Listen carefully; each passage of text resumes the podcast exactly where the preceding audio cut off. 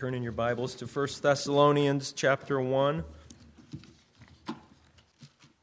1 Thessalonians, right after Galatians, Ephesians, Philippians, Colossians. We're going to read chapter 1.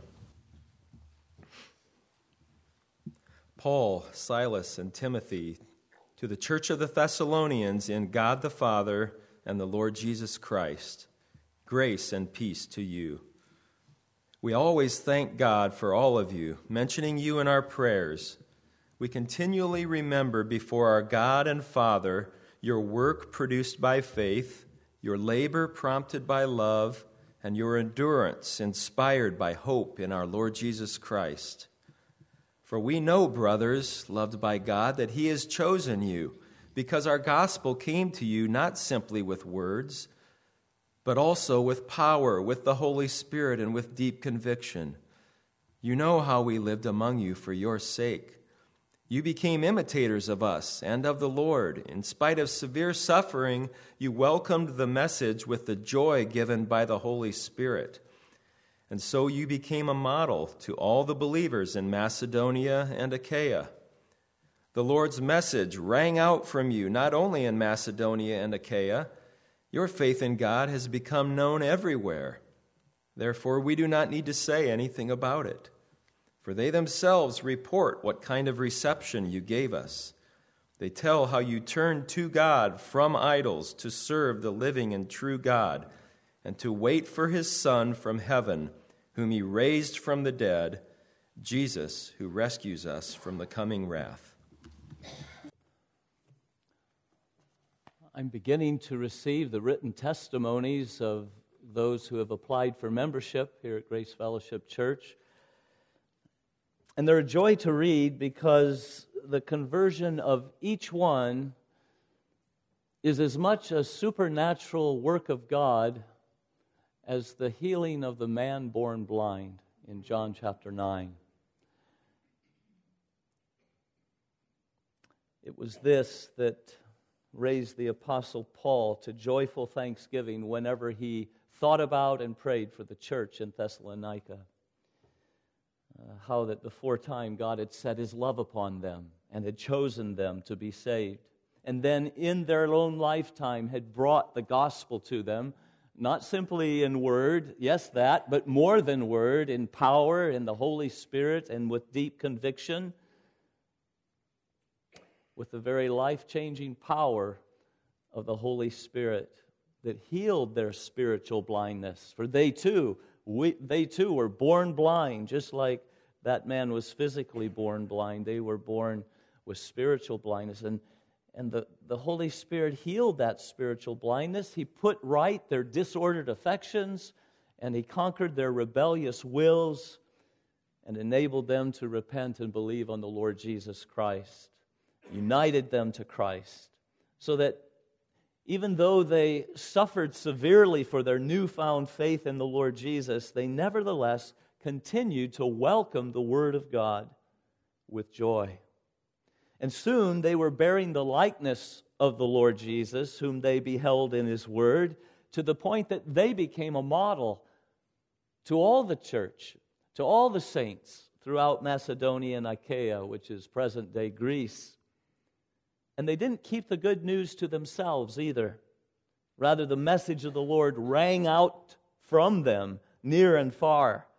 Their faith in God was known everywhere, such that when Paul traveled throughout Europe, before he could say, Have you heard what God has done in Thessalonica?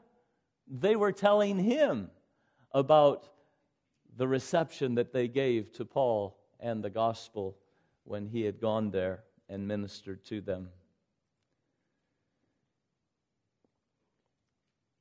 No doubt there were many stories shared and testimonies of individuals that were saved. Uh, this person and that. But it's their summary report to Paul that I want to focus our attention on tonight. Yes, there were individual uh, stories to tell about what happened in Thessalonica. But here's the summary report, and it's verse 9b to the end of the chapter 10, verse 10.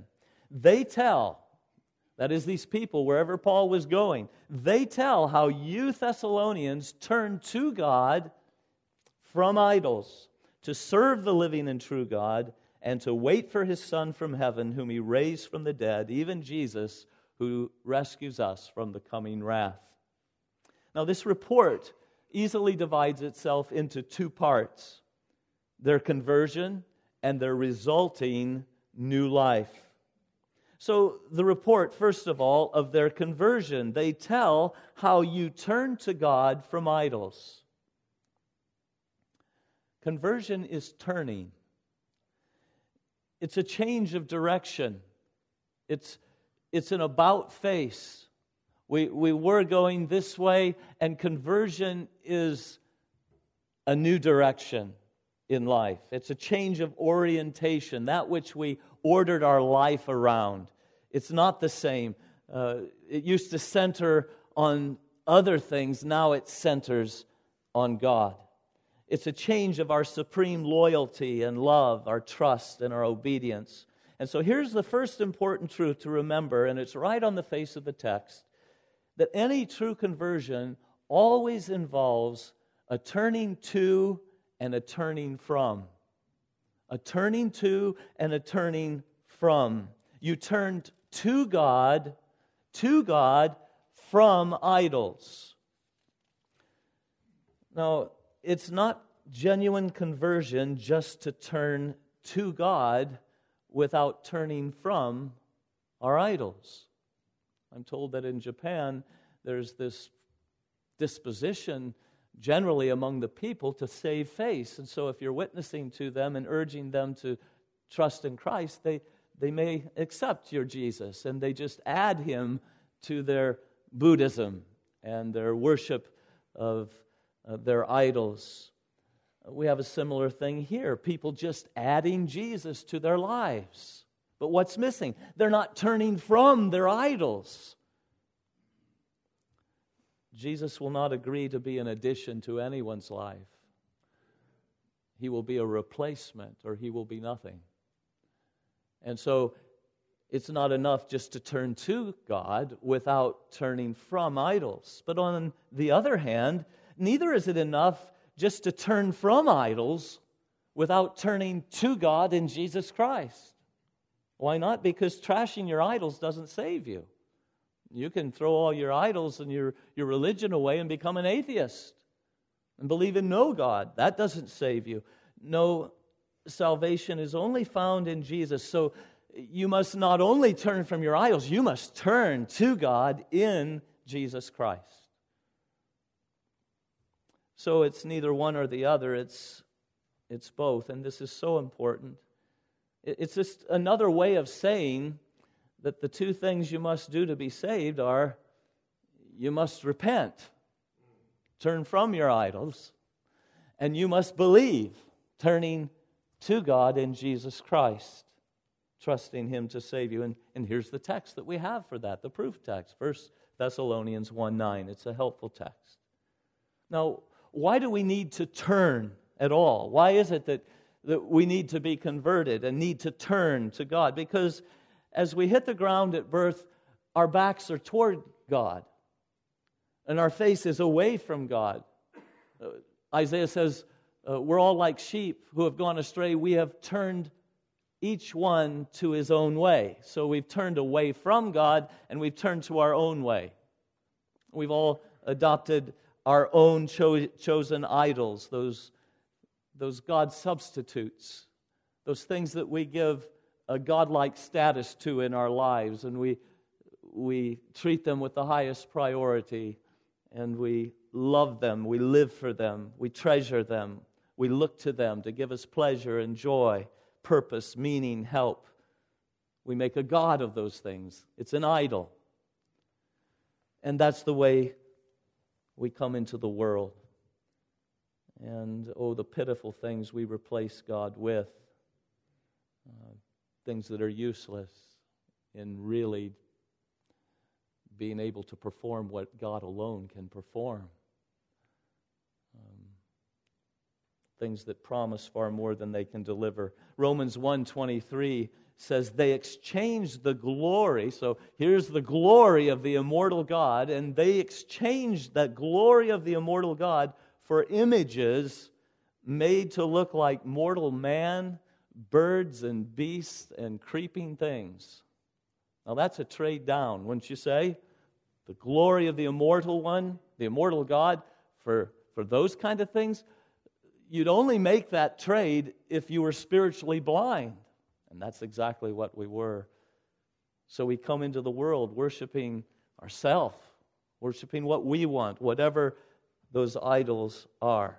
Now, the, the Thessalonians had their Greek pantheon of gods, idols that they served, and they did to them what we do with our God. They looked to them for help. When they were in trouble, they would look to their idols. If they needed success in business, if they needed uh, success in health, in fruitful fields, if they needed protection, military victories, they, they trusted in their idols. They cried out to their idols. And in turn, they did whatever they were told the idol wanted them to do. So they would sacrifice to it, or they would pray to it, they would praise it and, and give the glory to it for every good thing that they had and that came their way in life. It, it was their way of manipulating their God. That was life for these Thessalonians. But then they turned from their idols to God. They, they repudiated them, they renounced them, they, they emptied the shelf of idols on their, in their hearts. And instead, they replaced them with the living God. They turned to God in Jesus Christ. Verse 8 says, Their faith in God has become known everywhere. Yes, it was faith in God. So they turn to God in faith and from God in repentance. And those are just two sides of the coin of conversion. Wherever you find conversion, you always find those two things. Now, both faith and repentance are actions of the heart. Indeed, the most common word for the word repentance in the Greek is metanoia. It's a change of the mind, it's an inward change that happens uh, in our heart as it thinks, our heart as it desires, and our heart as it chooses. It's a change on the inside at the control center of the person. The old master is there renounced and forsaken. We say, We're through with you. And then faith is also an inward action of the heart.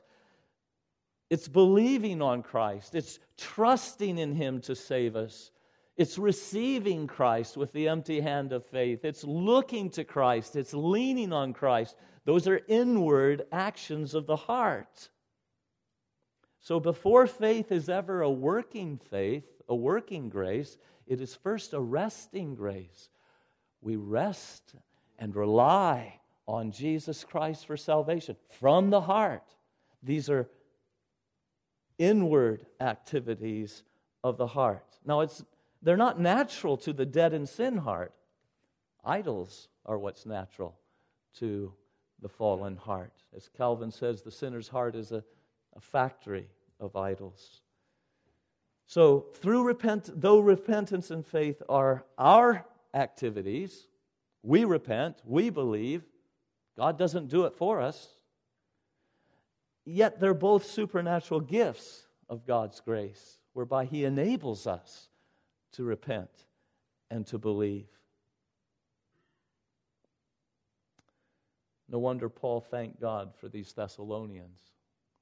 Because God was the one who was responsible for this conversion of turning from God or from idols to the living God. And that recreation of those men and women, boys and girls, is even greater than his first creation. As in the first creation, there was nothing to resist him, but in the depraved heart of a man or woman, boy or girl, there is resistance. And yet, grace is irresistible grace as it comes in conversion. So, conversion is a new inward direction, it's a new orientation of the heart. Inwardly, we have turned so that now we're facing Godward. We're, we're looking Godward by faith. But conversion is only the beginning. And here's the second important truth from our text genuine conversion always results in a new life, different from the old life. Genuine conversion always results in a new life, a life that is different from the old one. So, though repentance and faith are activities of the heart and inward changes, they both bear fruit in the life.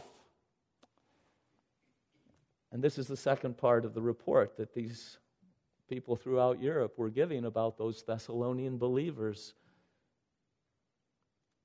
They told how about their conversion, and then they told Paul about their changed lives. They tell us, verse 9b to 10, they tell us how you turn to God from idols, there's conversion, to serve the living and true God and to wait for his Son from, he- from heaven. There's the new life, serving and waiting. You see, we're converted, we're turned inwardly, now Godward, away from our idols, but to what end? For what purpose? What result? Well, to live a new life, to walk a new way the, the turning is just the beginning. There is a life to be lived and a new life at that. And the two things that mark this new life is in order to serve the living God and to wait for his Son from heaven. These are both present act, action verbs or, or uh, infinitives, whereby it's, it's denoting that this isn't something that's just done once and it's over. No, these are ongoing, continuous activities. It's part of the, the life of the believer that they're, they're serving and they're waiting. So let's look at those two. And uh, you turn to God from idols to serve, first of all, to serve the living and true God. The word here for serve uh, means to be a slave to someone uh, to do service for someone, to give yourself up to, to obey them. It's the same Greek word for the, the word slave, doulos. It comes from the same root. And so to serve is to be a slave of. Now, sadly, sometimes the Christian life is regarded as just a, a list of heavy duties to perform. Oh, we have to serve the Lord. Well, to be sure, service toward God is our duty. He's the potter, we are the clay. He's made us to serve Him. It's commanded. So it is our duty, but it is so far more than just our duty. It is our high privilege to serve the King of Kings. And that's the reality I want you to see and live with from this text tonight. Think it was John Owen that said the, one of the Christians' biggest problems is that we don't live up to our privileges. And sometimes we don't even recognize them, like serving the Lord. Oh, okay, that's our duty. Well, yes, it is. But I want you to see tonight from what Paul says that it's also the highest privilege that any human being could ever have to serve in the court of the King of Kings. Let's be clear the Bible teaches that everyone is serving someone or something. No one is completely free of serving some master. The sinner is serving Satan and sin and self, his idols, his God substitutes. He's not free, though he may tell himself he's free. I can do whatever I want to do.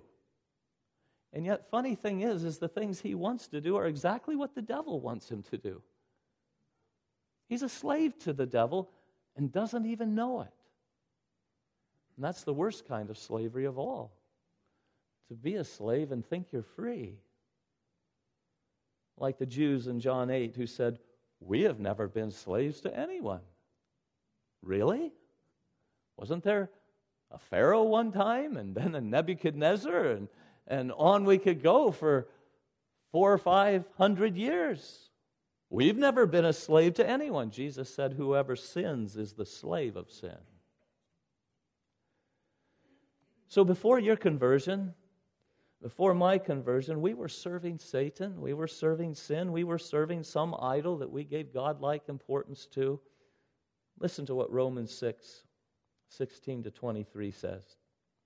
Don't you know that when you offer yourselves to someone to obey him as slaves, you're slaves to the one that you obey? Whether you're slaves to sin, which leads to death, or slaves to obedience, which leads to righteousness. Which would you rather be? You're one or the other. Well, you were slaves of sin that led to death. But thanks be to God that though you used to be slaves to sin, you wholeheartedly obeyed the form of teaching to which you were entrusted.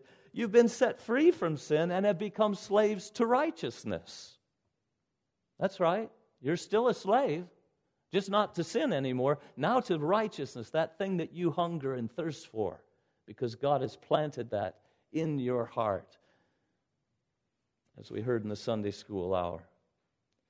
When you were slaves to sin, what benefit did you reap at that time? Oh, things that you're now ashamed of, things that result in death. But now, now that you've been set free from sin and have become slaves to God, the benefit you reap leads to holiness, righteousness, you see. And the end, eternal life, for the wages of sin is death, but the gift of God is eternal life through Jesus Christ our Lord. And so in his service, we now find perfect freedom. We once thought we were free, perhaps, to do what we wanted, but we were really slaves to sin and Satan. Now, in being slaves to God, we find perfect freedom. Because this is what we were made for to serve God. So we walk about in freedom as we run in the way of God's commands. That's where the freed heart loves to run. And to the renewed heart, his commandments are not burdensome. 1 John 5. And with Christ in the yoke with us, his yoke is easy and his burden is light. That's freedom in serving and being a slave to God. So everyone's serving a master, giving service, obedience, loyalty to someone or something. Back to our text then in 1 Thessalonians. You turn to God from idols to serve the living and true God. I want us to think of the sheer privilege of it tonight. You get to serve the living God instead of dead idols. You get to serve the true God, the real God, instead of fake gods that only exist in people's minds, imaginary gods. As Romans 1 said, to exchange the living God of glory for worthless idols was a huge loss, wasn't it? But in conversion, we turn from our useless idols to the living and true God. And what a gain that is! What a privilege to serve the living and true God. So let's think that, about that this evening. The, the, the sweet privilege of having this God, this living and true God, as our God rather than dead idols. Sometimes we need to look at the alternative to appreciate what we have.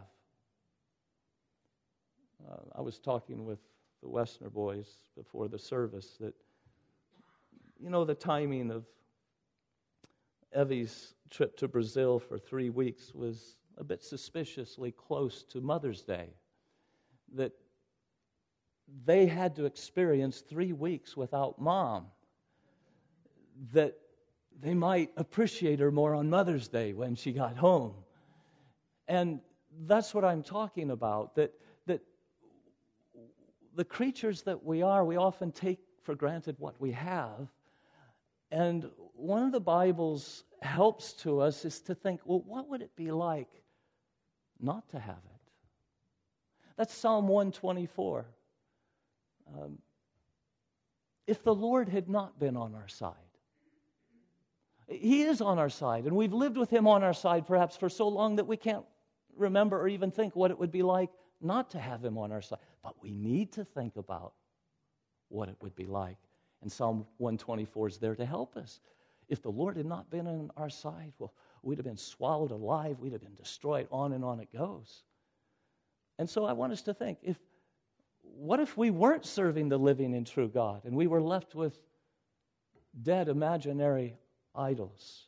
Now, the Old Testament prophets help us in this because they often contrast the living and true God with the idols that men trust in the, the, the God of Israel, Yahweh, the, the I am that I am, and these worthless idols. Isaiah 44 speaks of the blacksmith or the carpenter who makes idols, quote, which can profit him nothing.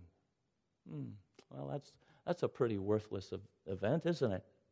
He cuts down a tree, half of which he burns in the fire to warm himself and bake his bread, and from the other half he makes his God, his idol. He then bows down to it and worships it and prays to it and says to it, Save me, you are my God. And all the while he doesn't realize half of it I burned in the fire, and now I'm bowing before the other half. And for all of his skill in dressing it up and covering it with gold and silver, it remains a block of wood. But he's spiritually blind and he gives himself to that idol. Jeremiah 10 3 to 16. They cut a tree out of the forest, and a craftsman shapes it with his chisel. They adorn it with silver and gold, and they fasten it with hammer and nails so it will not totter. Like a scarecrow in a melon patch, their idols cannot speak. They must be carried because they cannot walk. Don't fear them. They can do no harm, nor can they do any good. Indeed, they're often called the do nothings, worthless do nothings. Oh, but the Lord is the true God. He is the living God, the eternal King. Paul is probably thinking of Jeremiah 10 as he writes our text. We turn from idols to serve the living and true God, the eternal King. When he's angry, the earth trembles, the nations cannot endure his wrath. No one is like you, O Lord. You're great, and your name is mighty in power. Who should not revere you, O King of the nations? This is your due. And then Psalm 115, 3 to 9. Again, contrasts our God and their idols, the idols of the nations. Our God, He's in the heaven. He does whatever pleases Him. He's not a do nothing, he's a doing God. And what's he doing? Whatever pleases him. But their idols are silver and gold, made by the hands of men. They have mouths, but cannot speak, eyes, but cannot see, ears, but cannot hear, noses, but cannot smell, hands, but cannot feel, feet, but they cannot walk, nor can they utter a sound with their throats and those who make them will be like them, and so will all who trust in them. O house of Israel, trust in the Lord. He is their help and their shield. So let's, let's cherish the idea, the, the fact that we serve a living and true God. We get to serve Him instead of lifeless idols. We could be praying, we could be gathering to pray to a God who cannot hear us when we cry. We could be praying to a God who cannot see us when we're in trouble, when temptation is around the corner and Satan has laid a trap for us. Oh, but the eyes of the Lord, Yahweh, are on the righteous. He does see. And his ears are attentive to their prayers. He does hear. We could be like Moab in Isaiah 16 12. When Moab appears at her high place, she only wears herself out. What a sad summary of someone's religion. It doesn't accomplish anything, it just makes you tired to keep doing all that you got to do in your religion. And when she goes to her shrine to pray, it is to no avail. But the prayers of a righteous man avail much. They're powerful and effective. Why? Because they lay hold of the living and true God, who's no block of wood, who does nothing. No, he's a God who hears and answers prayer, who acts on behalf of those who wait for him, who comes to the help of those who gladly do right. This is the living and true God. We could have been one of those prophets of Baal on Mount Carmel. praying to Baal to send fire from heaven, prove that he's God. They called on the name of Baal from morning till noon. Talk about wearing yourself out. That's a lot of, lot of crying. Oh, Baal, answer us, they shouted. But there was no response. No one answered. They shouted louder, slashed themselves with swords and spears, as was their custom, until their blood flowed. That's what these gods require of them. They went on frantically calling out to Baal until the evening sacrifice, but there was no response. No one answered, no one paid attention. Because Baal is just an imaginary God and not the living and true God. God's servant Elijah cried once to the living and true God Answer me, O Lord. Answer me so these people will know that you, O Lord, are God. Fire fell from heaven and consumed the sacrifice, the altar, the wood, the stones, the water in the trenches, the dirt, the whole thing. Brothers and sisters, what is our privilege that when we call, He hears and answers us? David said, That's one reason I love you, Lord, because you answer when I call. What a privilege that our prayers are not a bother to Him, even though He's heard from us a dozen times before noon, and we're still crying for help. The prayer of the upright is his delight. Proverbs 15 8. It's his delight. He loves to hear it, loves to answer it. He does not chide us for asking, not you again, like we might for someone that keeps coming for a donation.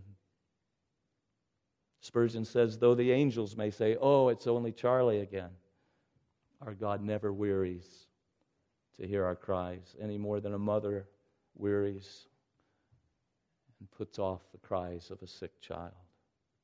Not even our groans, too deep for words to express, are ignored, but are understood and listened to and answered. The very desires of our hearts have a voice that He hears and answers. And so when we're in trouble and needing help, or when, when, whenever anyone is in trouble and needing help, they have dead logs dressed up in gold and silver to call on. We have the living God who's an ever present help in trouble. Amen. Their idols can't even help themselves, they've got to be carried. But when God's people call out to Him in their distress, He lifts them up and carries them. As He lifted them up and carried them all the days of old, Isaiah 63 9. Their idols can't even keep themselves from falling over, but must be secured with silver chains, nailed down so they won't topple. But our God is able to keep us from falling because He's the living God. When discouraged and feeling down, their idols don't know, their idols don't care. But in all our afflictions, He too is afflicted. Our Savior Jesus is able to sympathize with us because He's been through it and so pities us in our weakness and lifts up those who are bowed down. An idol is not one you can know and, and come to love and, and be known by and loved by, but the living God is love, and He makes Himself known to us. And to know Him is eternal life. In His love and mercy, He redeemed us. And he's promised that goodness and mercy will follow us all the days of our life, and then we go and live in the house of the Lord forever, perfect, eternal communion with him. What a privilege to serve the living and true God. Think of this the next time you pray. The alternative. Think of it the next time you need help. You cry to heaven, and your prayer is just four letters help, help. There's someone who hears and helps. What did our idols ever do for us compared to what the living and true God is to us? And so we serve Him with gladness.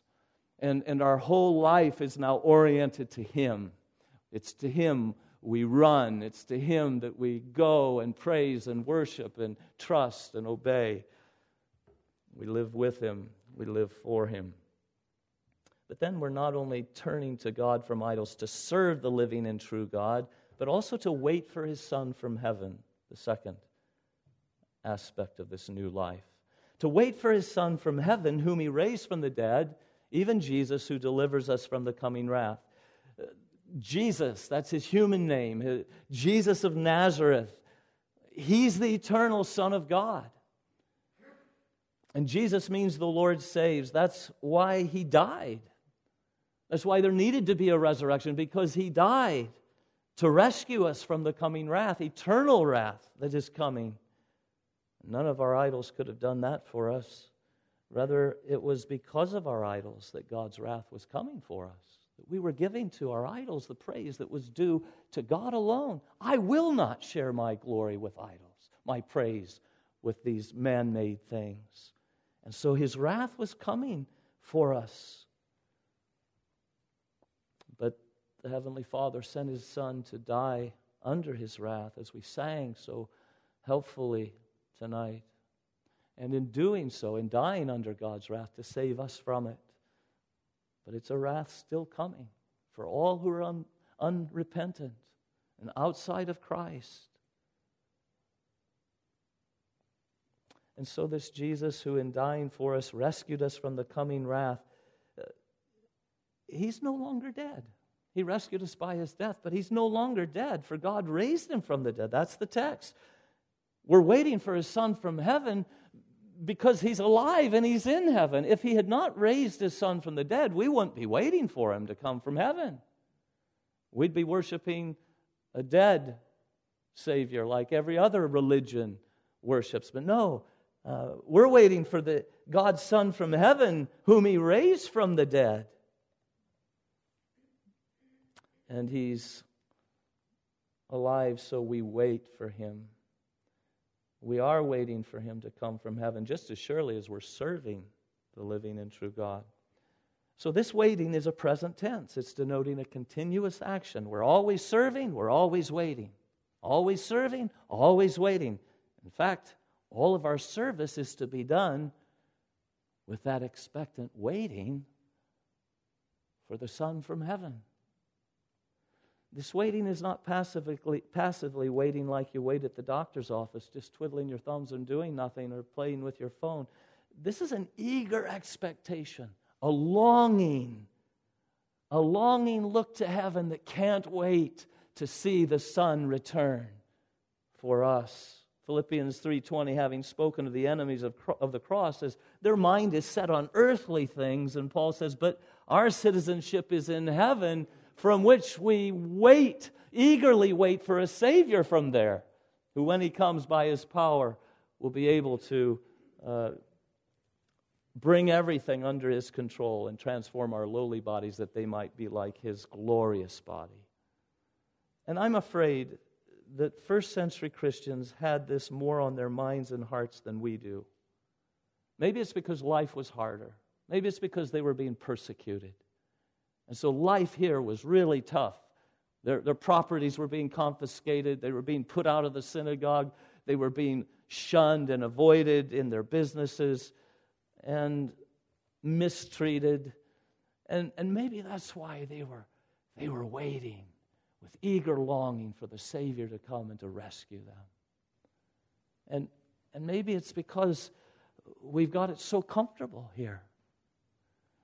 And life can be so good here, even in a fallen world, that, well, we're not really eager to have him come back. It's amazing that every chapter in this letter, five chapters, ends with a reference to the return of Christ. I think it speaks to what he's saying that we were converted in order to serve the living and true God, and in order to be waiting for his Son from heaven. Why wouldn't we be? This is the one that saved me from everlasting torments by bearing the wrath of God. Why wouldn't I be eagerly longing to see him and to bow at his feet and to praise him?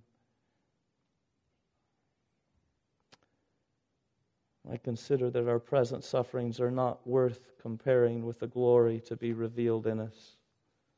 So, it's never to be far from our minds, from our hearts, from our even our lips. We, we, we sing of it. Christ is coming. Christ is coming. We ought to be reminding each other of it. This is just for a while. It is only till he comes. And, and then the glory days that will never end. Think of a book filled with any good novel, uh, filled with unresolved tensions that just pile up chapter after chapter. This problem, that problem. But, but all of them are resolved in the last chapter. And can you even imagine someone not wanting to read the last chapter? And so you just end with all the unresolved tensions. Well, this is the history of the world from the Garden of Eden. It's a, it's a living story that we're a part of. And there are many unresolved perplexities in our world and in our personal lives. But you know, they're all going to be perfectly resolved when Jesus comes back. So, just as we can't imagine someone not wanting to read the last chapter of that novel, is it not a bit strange that we're not fixing our eyes on that day? He's coming, and all that is wrong will be put right, and all of our tears will be wiped away, and there will be no more sorrow and suffering and death.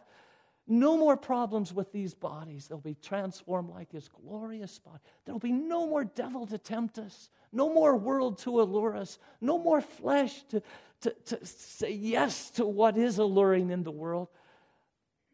That's coming. Perfect fellowship with God in a way that we've not yet enjoyed it. We, we have just the, the down payment of the Spirit, just the, the deposit, but the full thing is coming, and we'll see Him face to face. And I'll know Him by the prints of the nails in his hands. And his smile will be the first to welcome me. Do you want to, do you want to, do you want to see that happen? That's what Paul's saying. We were converted to now be serving and waiting for the Son from heaven, even Jesus. The importance of this hope can hardly be overstated. It's everywhere in the scriptures because hope in Jesus' return is a stimulating grace. It stimulates all the good things. Let me just give you three and we're done. It stimulates our endurance in difficulty. Look back up to verse 3 in our text. He talks there at the end of verse 3 of your endurance inspired by what? By hope in our Lord Jesus Christ. Endurance is inspired by hope. If a man has hope, he can put up with a lot. But take away a man's hope, he's ready to give it up. Oh, this hope.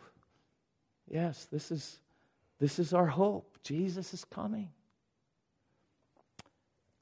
Secondly, there's joy in all circumstances. That's what this hope does for us. It stimulates our joy. You know what it's called? This, the return of Christ is called the blessed hope, the happy hope, the joyful hope, the thing that gives us happiness in life. So we're, we're called by the gospel, the grace of God in the gospel, to live holy, upright lives in this present age while we wait for the blessed hope, the glorious appearing of our great God and Savior, Jesus Christ. And, and so it's that hope that gives us joy because we know what's coming. As that old janitor said, we, I've read the, the end of the book and we win. I've read the end of the book and all of our problems are resolved. Joy. And then also, this hope stimulates purity of life. Charlie opened with 1 John chapter 3 and verse 1. What kind of love is this that the Father has lavished on us? That we should be called the children of God, and that is what we are. The reason the world does not know us is that it does not know Him. It did not know Him. But we know this. We don't know what, what will be when Christ returns, but we know this that when He returns, we will see Him as He is, and we will be made like Him. And whoever has this hope in Himself purifies himself, even as he is pure. One day I'm going to be as pure as Jesus. And that's my sure hope. It's, it's there. First, First John 3, 1 to 3. It's there. Verse 2. I'm going to see him as he is, and beholding him, I will be made like him. And that sure hope, that confident expectation, that joyful looking to that day, stimulates a desire for me now to be purifying myself, even as He is pure and as I will one day be, be pure. Now, if you're not right with this living and true God, I can understand why you'd not be eagerly awaiting Christ's return. Because He's coming with everlasting wrath for impenitent sinners. Turn now. Turn from your idols. Join us in serving the living and true God and waiting for His Son from heaven, even Jesus, who saves us from the coming wrath. And believers, let's remember this world is not yet our home. It will be our home one day when it's made new. But it's not yet our home, not as long as Jesus is not here. And when he comes to judge the world in righteousness and to create a, heaven, a new heavens and a new earth, then we'll be forever at home with the Lord. Until then, let each day find us serving our living God with a sense of privilege and a sense of wonder that we're, we're not serving wood and stone. We're serving the living and true God. And He set His love on me, and He has saved me from the coming wrath. And then let's be eagerly awaiting that day when we'll see Him face to face. As we seek to make a response to God's word to us tonight, take your hymnal and turn to number 579. 579. Be still, my soul. This is a this is a song for those unresolved tensions in your life here and now. And what it's doing, it's reminding us of important promises and realities that are true of the true and living God and his relationship to us. But it's also pointing us to that day as the last verse says, Be still, my soul, the hour is hastening on, when we shall be forever with the Lord, when disappointments, grief, and fear are gone, sorrow forgot, love's purest joys restored. Be still, my soul, when change and tears are past, all safe and blessed we shall meet at last. You see how the living hope uh, enables us to endure even in the midst of difficulties now. So let's stand and sing 579. Let's do verses 1, 2, and 4.